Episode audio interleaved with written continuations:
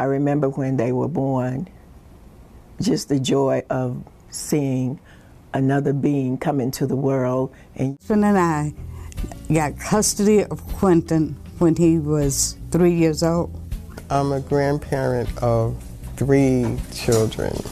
I guess I was in somewhat of denial at first because they came to me, the two older ones came to me. They was only supposed to be spending the summer with me. Our oldest granddaughter is Shanoa Taihimba. My second is Shani Simon, and then there's Nia Simon. No boys. We're waiting. Six grandchildren. We got a phone call saying that uh, her mother said that she was had been abused, and we went over and got her. And that was uh, about a year and a year and a half ago, somewhere around there. And she's been with us ever since. I was afraid, to be totally honest with you. I was afraid because at that time I was 53 years old and I was done with raising children, I thought. I can't say it here and say it was all about me or what I've done. It's the grace of God and all the people around me that have supported me the schools, the principal, the counselors, the teachers, the football coaches. My husband and I talked about it, we prayed about it, we cried about it, we, you know, the whole nine yards. But finally, we came to the decision that this was the right thing to do. I never in a million years thought at this point in our life that we would have another teenager. It's like my other son said, um, You had an oops. and oh, by the way, she's 15 years old. and really, that's the way it's been. You know, it's been a whole new experience because things, everything has changed so much since our last child was her age. Now, as a grandmother, I still find myself at the mall with the girls, in the game room with the boys, at football games, uh, with my back hurting, but I have to be there for the support. So this is totally different. He was taken away from his mother because of her illness, and I would not rest until I found out where my grandson was we spend quite a bit of time with them. They come over all the time. Um, we have books throughout our house. Uh, they, they see me read all the time, so I think it has an impact on them. They understand that reading is important. Right, um, right, right. We actually yeah. have a section on the bookshelf yeah. for them. Yeah. And when they were younger, we would read to them before they go to sleep.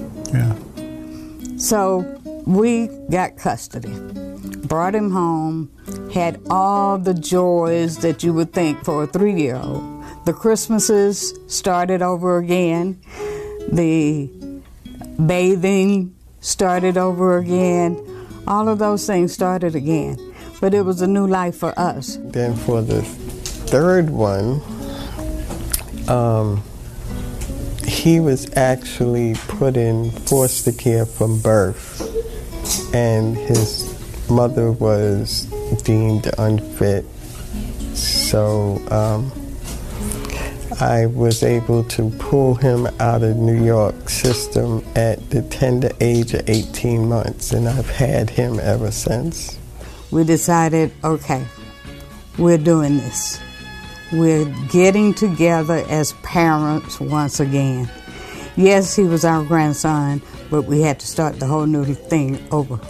The grand affairs were intentional in terms of us reaching out to these individuals and saying, hey, we're here to support you. I have lots of situations where we have opportunities for learning and we see grandma and daughter and grandchild who will come and grandma is just as much involved and grandpa is just as much involved as the parent is. My family is very united. Even since we were born, you know, we were little, we all lived together my, for example, my cousins, they've all built houses behind their mom, their parents. So it's like you have my aunt lives in the front, my cousin lives in the back and her kids live in the back. So we're very united. We always try to stick together. And I think that's one thing I like at her being home with her kids. It is sometimes I'm ready, oh, I'm ready for her to move out with all her kids They're driving me crazy. And then when they leave, I'm. What is going on, guys? Welcome to the podcast. Welcome to the channel. This is a very important video today, guys. Um, it's one I've thought about here for the last two weeks, and it's one that should go down as one of the most important YouTube videos that I've done because this YouTube video probably won't make any sense until 20 years from now. So 20, 30 years from now, if YouTube is still around, this video would make a lot of sense to you. It's not going to make sense now, but it's going to make a lot of sense to you. The quintessential grandparents are becoming a dying breed, guys. And today, I'm going to explain to you just how that is going to take place and how it's happening. Let's start with this article from the United States Census Bureau.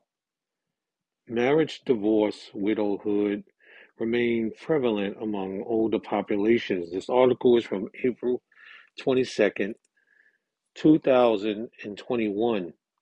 Uh, you guys on the podcast, uh, make sure to check this video out on the Purple Pill Perspective. And if you're new to the Purple Pill Perspectives YouTube channel, click that subscribe button. Give this video some likes so that it can make its way around YouTube and other people can get this message. And be sure to hit that notification bell on your way out so you're aware when I make new videos. This article was written by Benjamin Gruntes, I believe that says. Don't quote me on that. And Yaris Melo Garcia. Now, I'm going to go slow in reading this, guys. Marriage, divorce, and widowhood are all significant events in the lives of anyone who has ever been married, but they are especially prevalent among the older population. Older adults have rich marital histories that reflect both partnership and loss over their lifetime. According to the, U, the new U.S. Census Bureau report, ignited number, timing, and duration of marriages and divorces in 2016. Since the 1990s, the national trend of divorce among adults 50 years or older has risen, often linked to the marital instability of the aging baby boomer generation. The report uses estim- estimates from 2016 one year American Community Survey AC- ACS as well as the 2014 survey Income and Program Participation. Wave 1 and Social Security Administration supply, uh, excuse me, sup- supplement files marriage at least nine in 10 adults ages 60 or older have been married. Specifically, 91% of men and 92% of women ages 60 to 69, and 95% of both men and women ages 70 or older have been married. These estimates are much higher than all men, 63%, and women, 69% ages 15 or older. Many older adults remained in their marriage for a long period of time. Amongst adults who married in the 1970s, at least half reached their 25th anniversary. At least 59% of adults ages 60 or older have been married just once, amongst those ages 60 to 69 years. 46% of men and 39% of women are still married to the first and only person that they wed.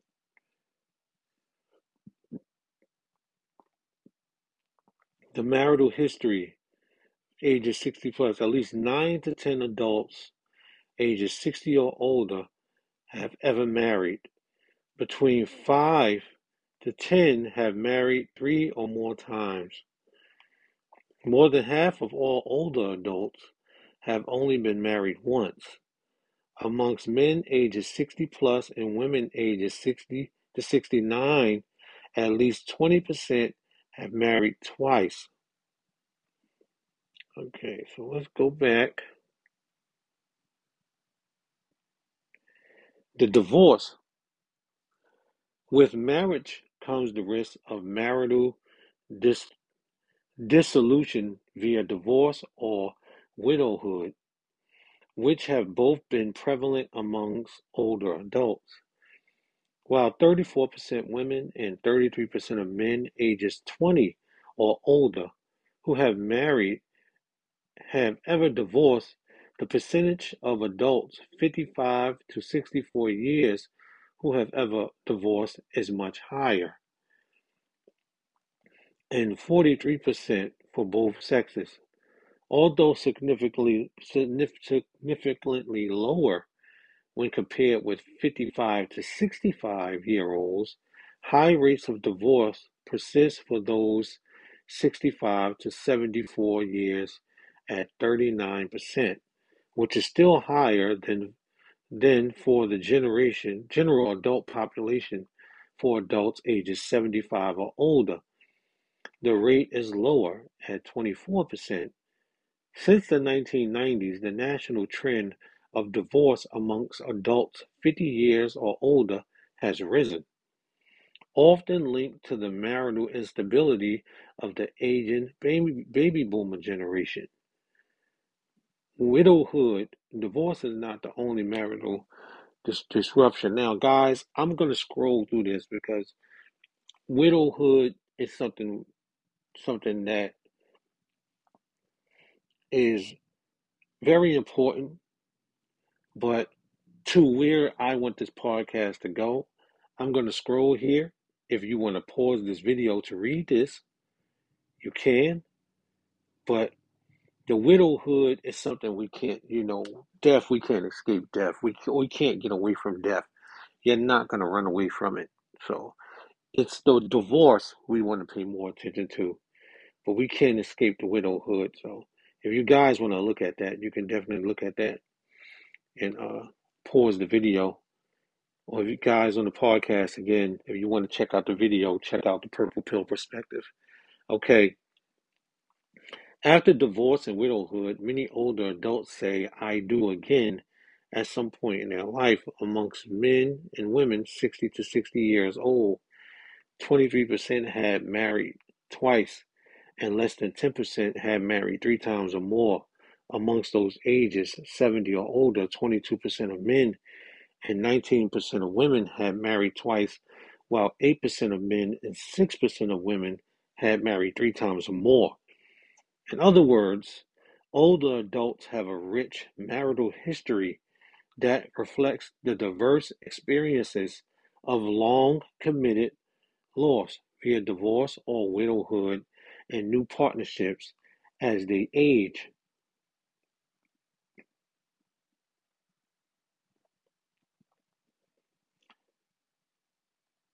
The, the 2019 American Community Society estimate that there were 54,074,028 people aged 65 and over in the U.S. out of the total population, or 60, 16.5%. So, guys, what is all what does all of this mean? As I as I close out this uh, article here, what does this mean to the quintessential grandparent becoming a dying breed? What does that mean? Well, I got a little bit more to show you. Grandparents just seem like they've always been in, in the life some kind of way, whether they were a custodial parent or just there. Sometimes they were child care. Right, Um, right. Often they're child care, right? Right. Well, Tony's mother was a, the Yeah. child care, provide child care for our grandchildren. I mean, for our children. Here's number one granddaughter. Oh, number three granddaughter, then number two granddaughter. Okay. Okay. So we're going to prepare this angel breakfast this morning, and we have helpers.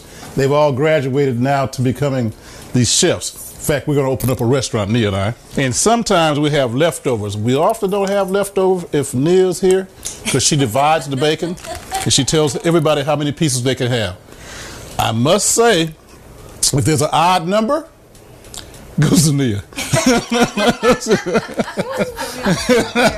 Getting up at 6:45 each morning at this age is a challenge, but you know, I have to do what I Guys, this article was written by Sally Curtin, MA, and Paul D. Sutton, PhD, Division of Vital Statistics. This article comes from the National Center of Health and Statistics. It's also from the CDC, the Center for Disease Control and Prevention. Studies have shown that adults in the U.S. are increasingly postponing marriage, and that record number of current youth and young adults are projected to forego marriage altogether.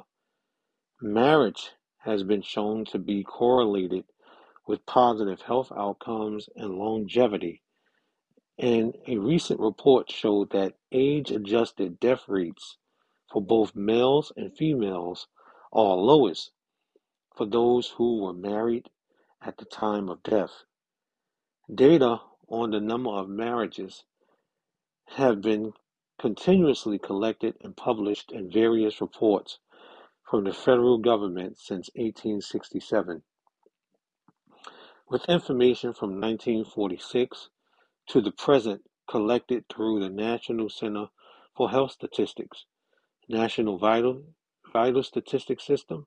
The marriage rate per 1,000 population has been computed each year using a number of marriages and population data from the U.S. Census Bureau. This report focuses on marriage rates from 1900 through 2018. Much variation can be seen in marriage rates over the 1900 to 2018 period, with the most pronounced fluctuations occurring during the 1930s and 1940s, at the time of the Great Depression and World War II. Marriage rates ranged between 9.3 per 1,000 population and 2.0 from 1900 to 1929, and then declined to a relative low of 7.9 in 1932. The marriage rate more than doubled between 1932 and 1946, when it reached an all time high of 16.4 and then it generally declined to 8.4 in 1958 and stabilized at 8.5 during 1959 and 1962. Stick with me, guys. I know this is a lot of statistical data. I know sometimes this can become boring, but there's definitely going to be a point to all of this at the end of this video. So please stick with me. I know it's crucial, but we're going to get through it. Marriage rates increased beginning in 1963, reaching a relative peak of 10.9. In 1972, the rate then fell to 9.9. During 1976 and 1977, before increasing to 10.6 in 1980 and 1982. From 1982 to 19 to 2009, Marriage rates almost steadily declined before stabilizing from 2009 to 2017 at a rate between 6.8 and 7.0. From 2017 to 2018, the rate dropped 6% from from to 6.9 per 1,000 population to 6.5 the lowest of the 1900 to 2018 period. Data and source methods. A history of collection of marriage statistics detailed elsewhere. The number of rates shown in the report are based on previous published reports, and more recently, an annual counts of marriage tabulated by NCHS through NVSS are available. Counts of marriage licenses are collected locally and then reported to NVSS through the Vital Statistics Corporation program. Not all states are represented for each year of data. Marriages in Alaska were included beginning in 1959 and those in Hawaii began in 1960. While marriages in California were excluded in 1991, those in Louisiana excluded in 2006, and those in Georgia excluded in 2013 and in 2014 for those years in which a state did not report its marriage counts and population counts are excluded from the, the, denominator so that which means that we don't know if in these places that there were actually people being married at the time or there weren't but as you saw up up top where it said that the rate of marriages was declining by 2018, we're now in 2022. So what we're going to do, we're going to take a look at where marriage rates have gone from 2018 in the last four years to 2022. Just stick with me, guys. We almost do. Um, I have each one of them have uh, responsibilities in the house because with my girls when I was when I was just me and my husband, it was different but with the grandkids, you have to have a schedule. You have to have some kind of organization in the home to keep it uh, running, because if not, it would be total chaos. So, guys, here we are. This is the current divorce rate by each state as of November 2022. This article, as we show our respect, comes from World Population Review.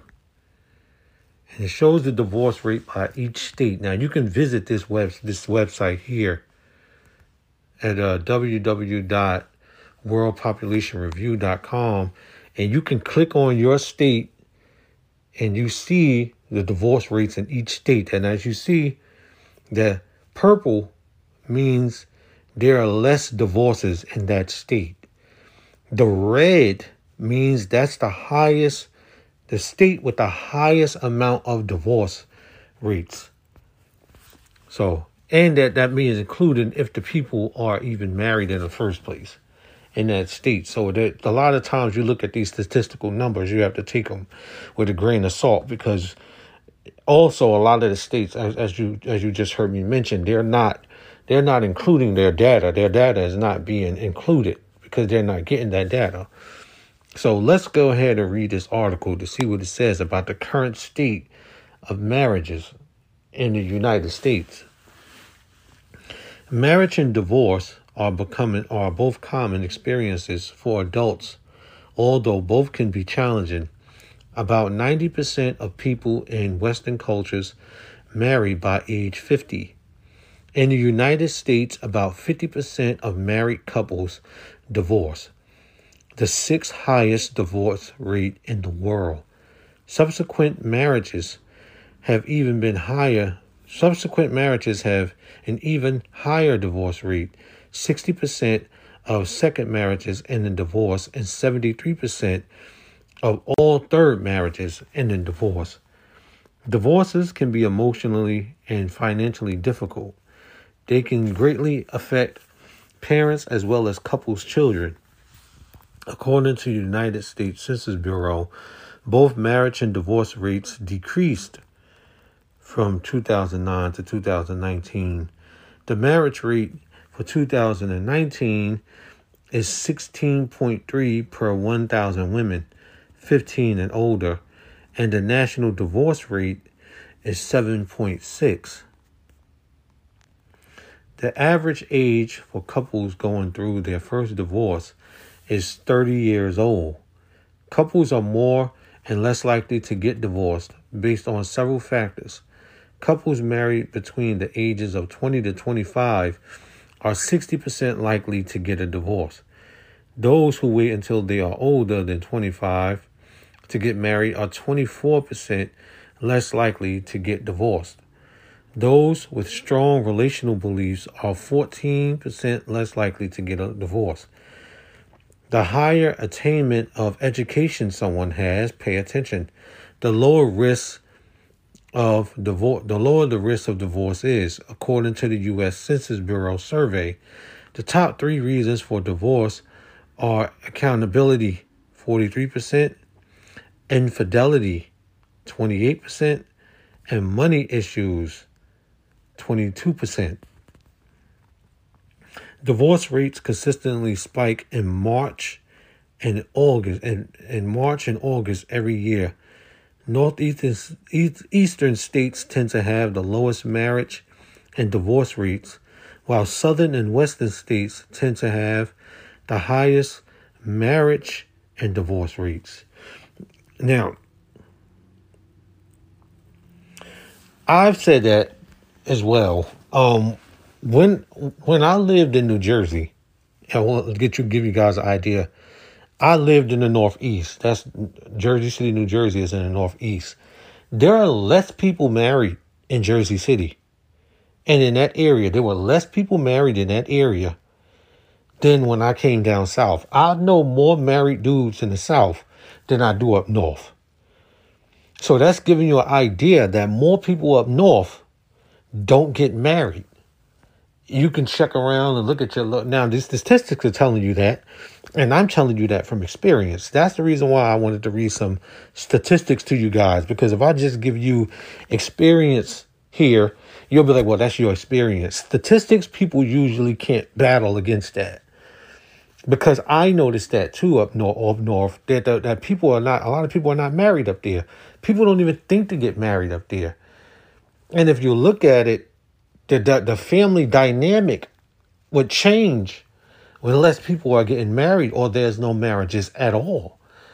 Now, when you come down south, you see a lot more marriages, but there's something taking place in the south and all across America where the trend of being single seems to be more of uh, um, rampant idea, as you heard in my last, as you heard me say a while ago, where people want to forego marriage altogether. They rather just not be married. Let, let's continue here for a minute before I stray too far away. Below are the states with the highest and lowest divorce rates in the United States. Now you got to remember, they have to be married first. And if I'm telling, if we just mentioned that a lot of northern states are not, they're not marriages taking place there, we don't even know what the divorce rates would be if they were to get married. The reason that the rate of divorce per population is so different from the percent of marriages that end in divorce and would create two entirely different lists of rankings is that states see different numbers of marriages. Illinois, for example, has the lowest divorce rate in the country, but less than 65% of people are married. As you, as you see what I'm saying, it has the lowest divorce rate. You understand? But less than 65% of the people there are married there, which means there's a lot of people there that are not married. In Idaho and Arkansas, where the divorce rates are higher, over 70%, 72% are married. In this article, the rates are calculated based on the number of women who were divorced in 2019 per thousand women aged 15 and over. States with the highest divorce rates. The following states have the highest divorce rates in the United States. Number one is Arkansas. Number two is Oklahoma. Number three is Nevada.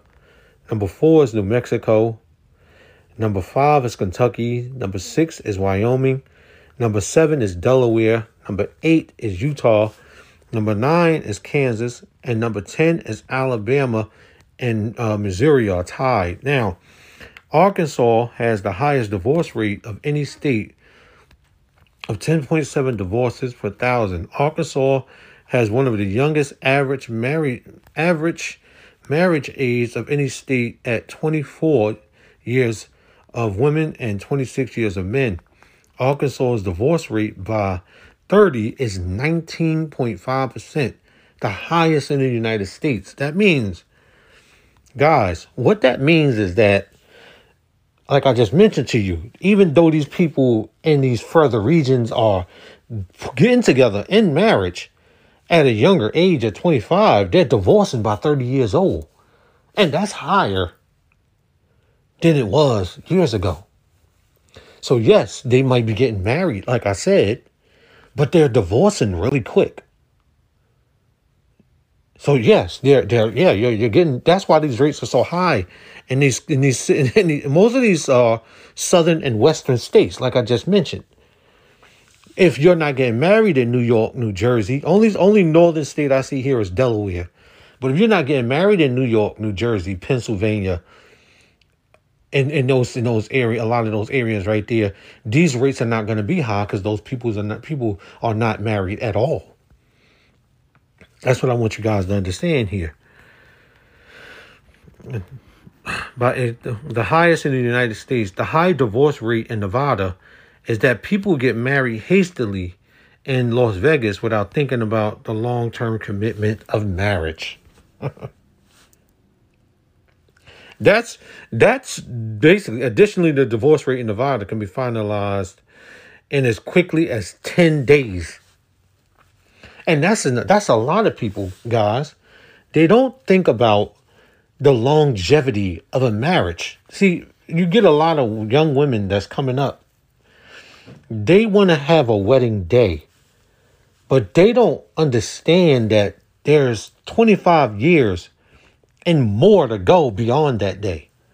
So if they were not raised correctly, if they were they did not have a great upbringing by strong parents who are together and showed them how to be in a marriage, they would not want to be married themselves or not know how to facilitate a relationship themselves.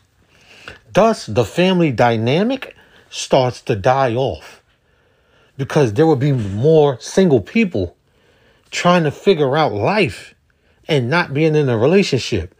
Thus, they will care less about nurturing their children to be in relationships.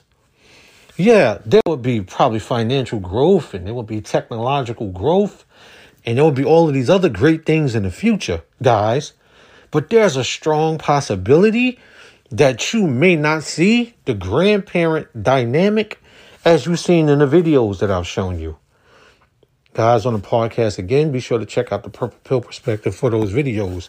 You may not see that strong of a connection that you saw that granddad and that grandson because a lot of boys who become men who are mentally still boys, they don't want to be married. They rather be single because they're running into a lot of girls who turn into women who are still girls, who call themselves grandmothers instead of grandmothers, and they focus more on still being young. Which strongly makes me believe that 40 years from now, 20, 30 years from now, you're going to have a lot of grandmothers who are not cooking because a lot of women are not cooking nowadays. A lot of women don't want to cook, they don't want to clean, they don't want to take care of a house. They don't want to. They don't want to nurture a family. They have children, but they don't know how to raise the children because the the mothers are getting younger. The grandmothers are getting younger, and the grandmother doesn't really want to be involved in the mother's uh, upbringing of her children. So the children live vicariously through the internet and through social media and through other ways of finding out how to facilitate life, which is damaging to those children. But let us continue.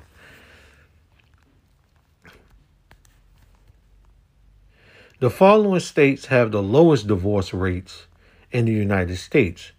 Number one is Maine, Number two is the District of Columbia. If you guys don't know what that is, that's DC, Washington, DC. South Dakota, Pennsylvania, New York, Illinois. Uh, excuse me. Number four is Pennsylvania. Number five is New York. Number six is Illinois. Number seven is New Jersey. Number eight is Iowa. Number nine is Wisconsin. And number 10 is Massachusetts. More than half of the states with the lowest divorce rates are located in the northern part of the United States. Maine and DC are tied for the lowest rates at 4.8. Here are the 10, the, the 10 states with the highest divorce, uh, divorce rates. I just mentioned those. Uh, number one is Maine. Number two is Nevada. Number three is New Mexico. Number four is West Virginia. Number five is Oklahoma. Number uh, six is Florida. Number seven is Kentucky. Number eight is Arkansas. Number nine is Oregon. And number 10 is Montana. Now, the highest divorce rate is in Maine. The lowest divorce rate is in New Jersey. When you look at this, it shows you divorce and how high it is. And you look here again, we got some more statistics from these states. And these are all of the states. They're all the states. Maine is the highest. So Maine is up north for you guys that don't know. Maine has the highest divorce rate. So you, you would say, okay, uh, okay, uh, uh, relationship stuff 101. You just said that the northern states would have a low divorce rate because a lot of people there are not married. You guys must have never been to Maine before. you guys, see, I didn't want to go there, but uh, Maine, if you ever been to Maine, Maine is more more like Maine is more like Wyoming than it is like New Jersey. If you understand what I'm saying here, which means more people are more likely to get married there. In a lot of low impoverished areas, the divorce rate is going to be low because the marriage rate is not high. Like it just said, a lot of marriages are not taking place up north. So we won't know those numbers because a lot of people are not getting married. That's why New Jersey's that's why New Jersey's divorce rate is so low because there's not a lot of marriages there. And that's why places like Nevada would be high because people just go to Nevada to elope. If you know that. They go to Nevada to elope. A lot of people just go there to elope.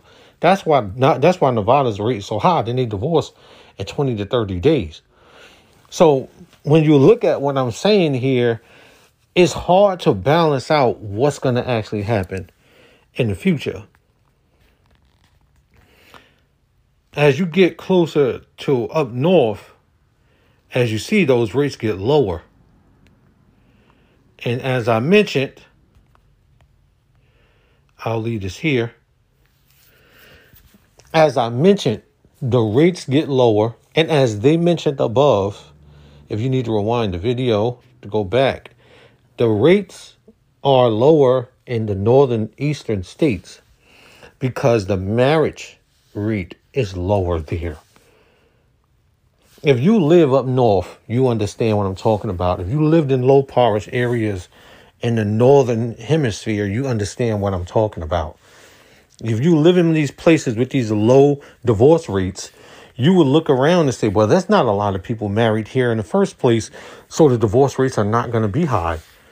But if more people in these regions where people are taking a taking a chance of getting that marriage, those divorce rates are going to be high because these people are trying it out, are trying to figure out how they can try at least to get something started, but then they realize that they don't want to get anything started in the first place. And as we go back to a lot of the younger people foregoing marriage, period.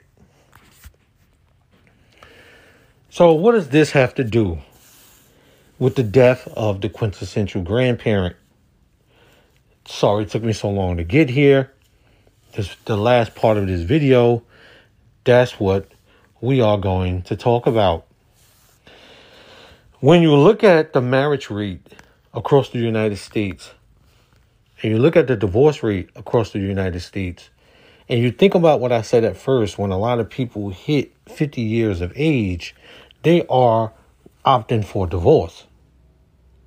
So a lot of marriages are not lasting past their 50th anniversary anymore. You look down and you say, well, there's a lot of people getting married, they're younger, but yeah, by the time they hit 50, they're getting a divorce. So you're not going to see a happy grandmother 50 years from now.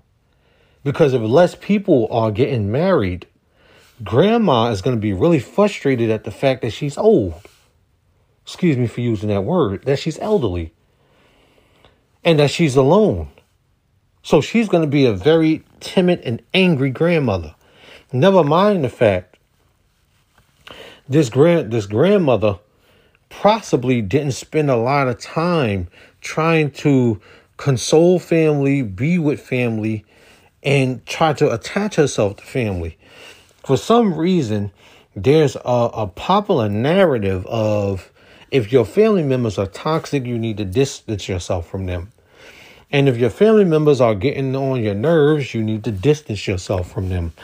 I spoke with an elderly gentleman and I asked him a question. I said, back in the 60s and the 70s, how often did you hear your grandparents or any of your older aunts say F family and I don't want to be around family? He said never. Today, you hear that more often than anything. You can pull up a post right now. You can you can pull up something right now on Google. If, if you guys want to will say, nah, that's something you're coming up with. You can go to Google right now. As a matter of fact, we're gonna go to Google right now as I record my screen.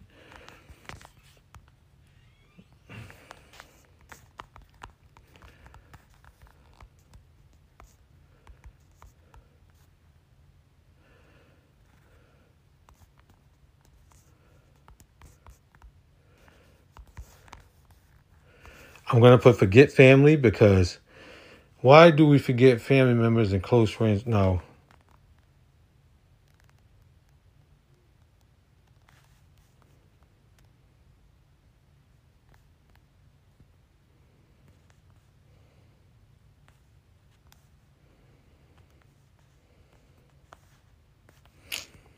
Okay, guys.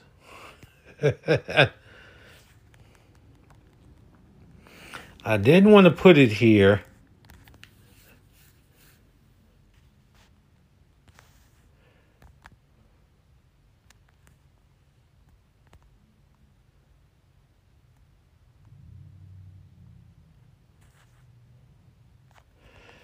Okay. Don't get me YouTube. I didn't want to put that there. I'm trying to find a way to say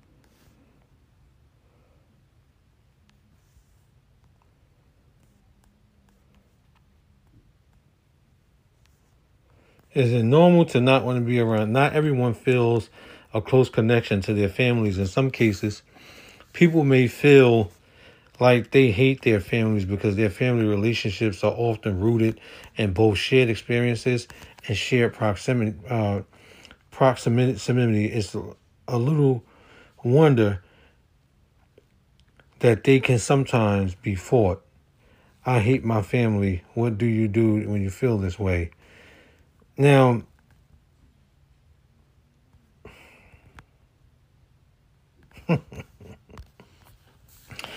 how about this? this reason, this was written by Motto Lawrence. 10 reasons you don't have to love your family. Why being related doesn't excuse toxic behaviors. Now, this is what I was trying to explain to you guys. There's a lot of conversation about toxicity. There's a lot of conversation about stress and anxiety.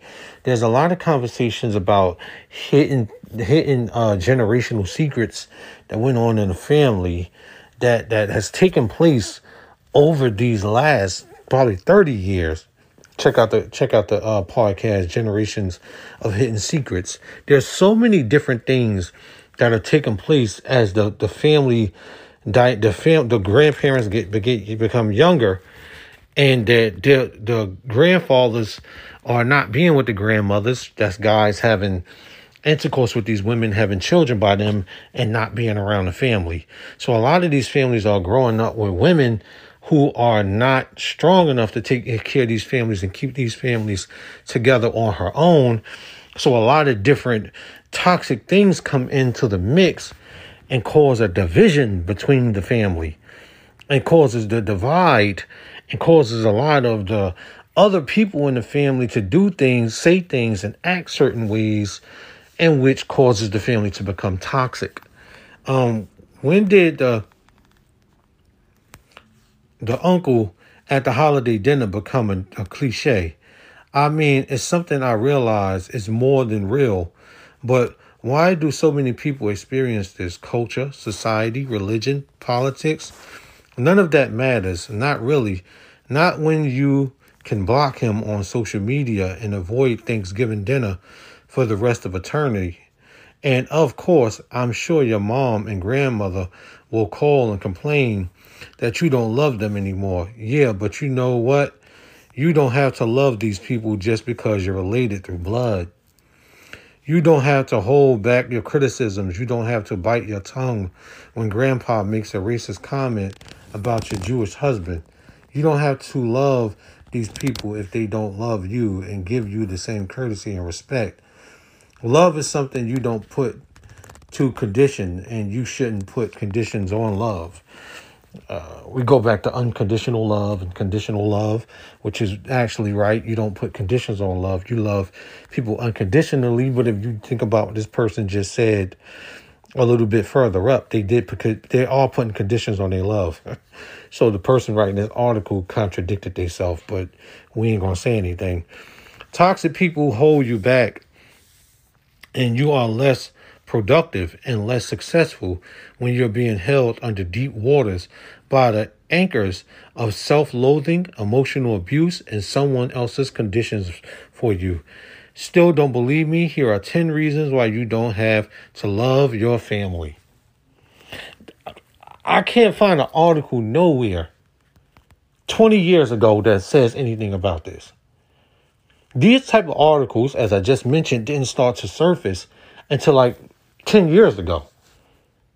The conversation about toxicity, uh, the conversations about not being around your family, you don't have to love them. These different conversations causes a strong divide in the family dynamic. If you guys want to read this article, um, it can be found at uh,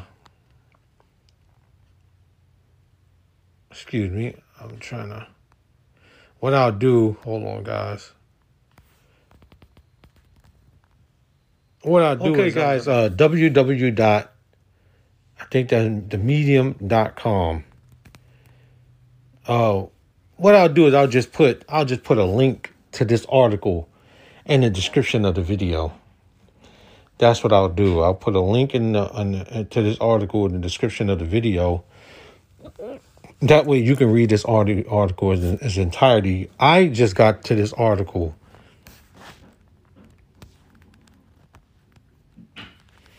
So you guys can see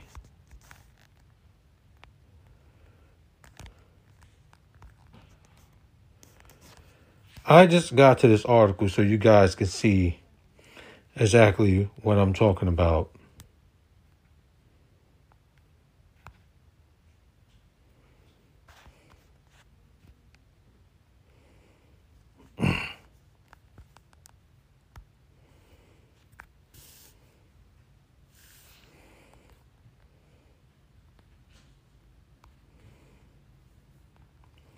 Taking a little time to show some pictures of some grandparents and their grandchildren.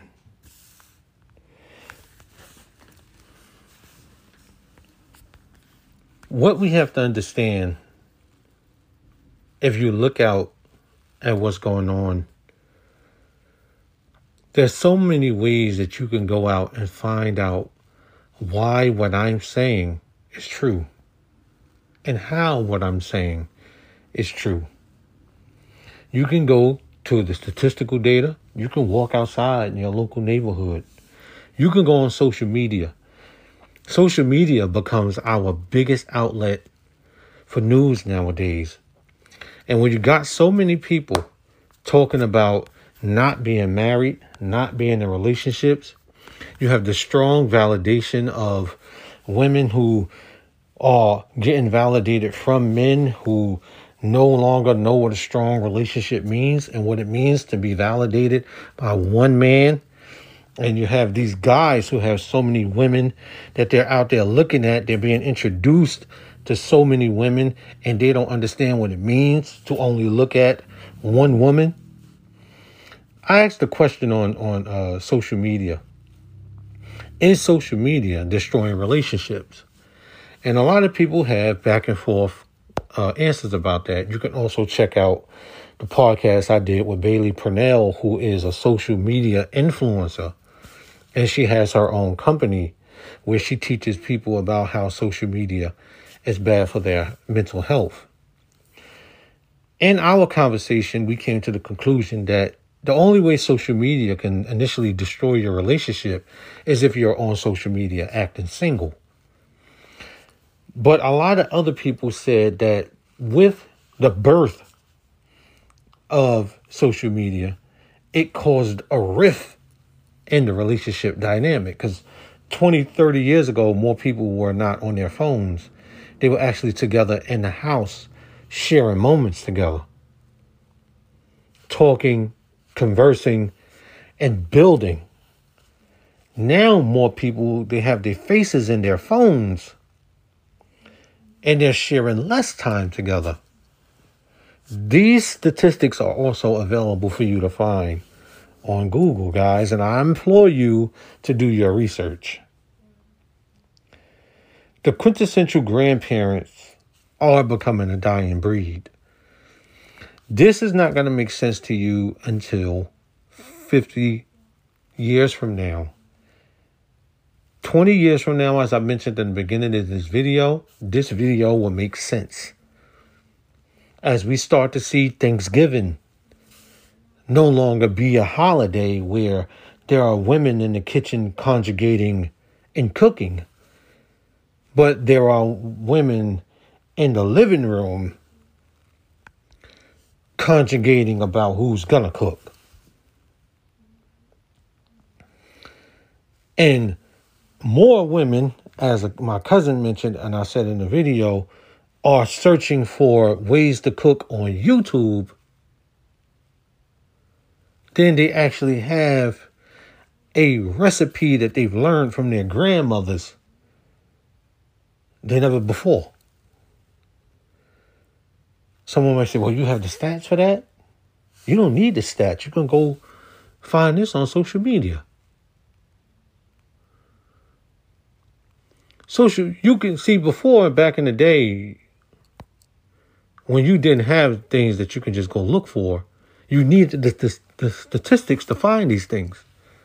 You guys can click off this video right now and or get off this podcast right now and go to social media and see how many women you see cooking or talking about cooking compared to you see how many women are on social media acting, talking, and looking crazy you guys can go on social media and see how many men are there beside them helping out or even in the or around them compared to doing the same thing.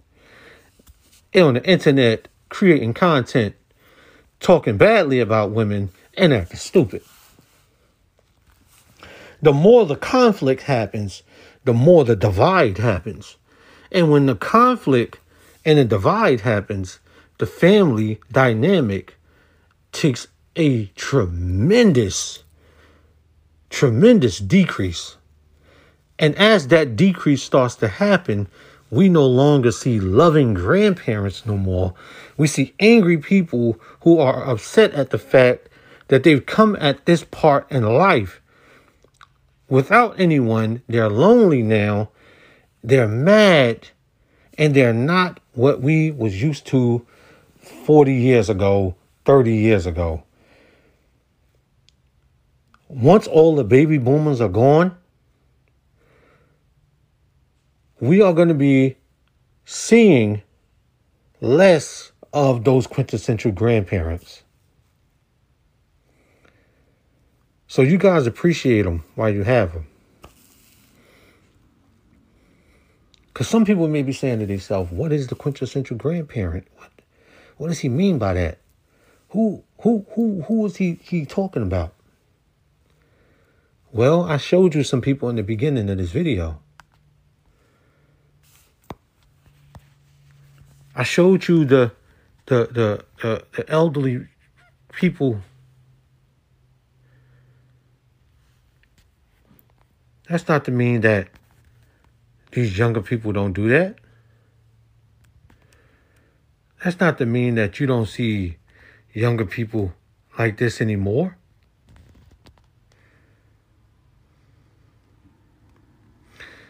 That's not to mean that. If you guys on the podcast can see what I'm doing, I'm flipping through more pictures. That's not to mean you don't see this. Excuse me, guys, I'm recording my screen. You got a young mother here reading to her son.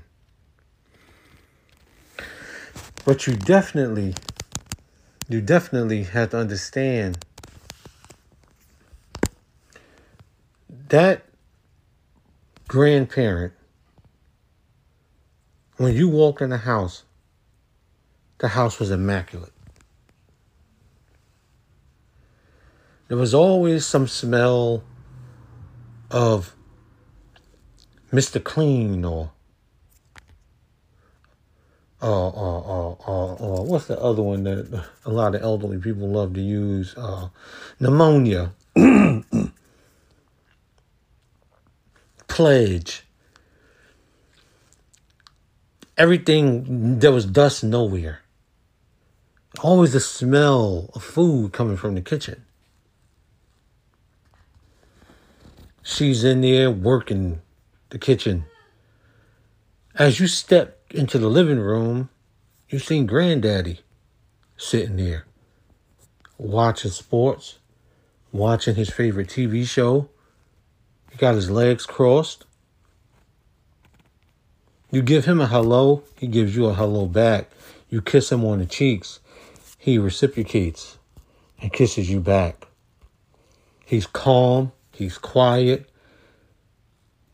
He's somewhat of an intimidating figure.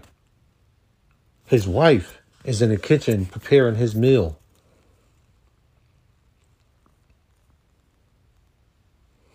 She, there's no arguing. There's no fighting. These people have came past that stage and they understood that they get along better when there is no arguing and no fighting. Their family gets along better when they can present this to them. You talk to grandma, she has knowledge. She has drive. She gives you good words of affirmation. Things that make you feel like you can be a giant in such a confusing world. You leave her from the kitchen to do her do. You go to grandpa. You sit down with him. He no longer, he not only makes you feel like a giant that could take on the world, he makes you feel like a spaceship that can fly to another galaxy at the speed of light. Because these two people focused more on how to educate you than they did focusing on social media, creating content, disrespecting women, disrespecting men, creating memes, and different things of that nature. Now, some people would say, well, you, you're contradicting yourself. You're creating content. Yes, I'm creating understanding. In a world where the creation of understanding is possible now. And hopefully, what's understood here today, Sunday, December 4th, 2022, that if this podcast does not bring together more families and does not bring together more men and women to focus more on building the family dynamic, we will not see the, the quintessential grandparents in the year 2050. I hope this makes sense. You guys have a great rest of your weekend. Have a great rest of your Sunday. And I'll see you in the next one. Peace out.